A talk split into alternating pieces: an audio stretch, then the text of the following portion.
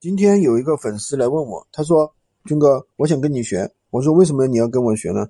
他说：“我现在自己也在做闲鱼货源，但是一个月只能赚个几千块钱吧，两三千块钱啊，一天呢赚个两百块钱，有时候又没有啊。那我看你讲的好像你们一个月可以赚一万两万，那你们是怎么做到的呢？呃，其实这个东西的话，主要取决于两个方面。第一呢，就是你自己做的产品客单价是多少？说实话，有很多学员做的东西客单价很低，可能就二十三十，对吧？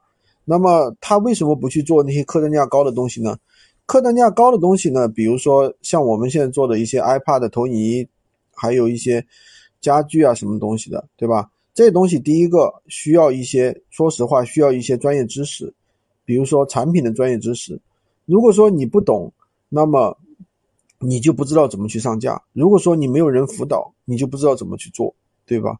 那么我们第二个呢，就是这些产品的货源的一些渠道，就是低客单价的一些渠道。那你们自己去找的呢？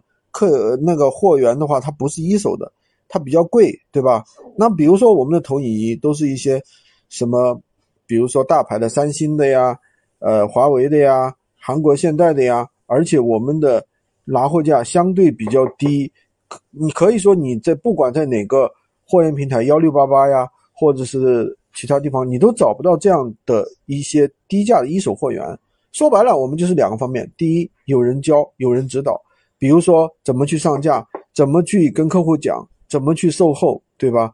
第二，那我们的货源的客单价比较低，价格比较低，那么这样的话你就有优势，你就更容易去做。否则，你确实，你如果说你自己没有人带着做，没有团队带着做，对吧？自己去研究，那肯定不行的，好吧？今天就跟大家讲这么多。喜欢军哥的可以关注我，订阅我的专辑，当然也可以加我的微，在我头像旁边获取闲鱼快速上手笔记。